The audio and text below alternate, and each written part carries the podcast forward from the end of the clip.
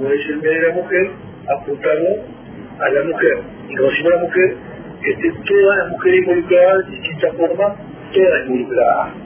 Se entrega un premio, una especial que no se ha hecho, creo que se ha entendido ni en Maroña se ha hecho por el tema de que, para los no entendidos, es el tema de que los jockeys no se hacen cuántas carreras ganadas en el exterior para ir a correr a Maroña. Entonces, las jockeys que tenemos en Uruguay son 8 o 9 y solamente hay 4 que pueden correr en Maroña. El resto no pueden correr porque no tienen segunda carrera ganada.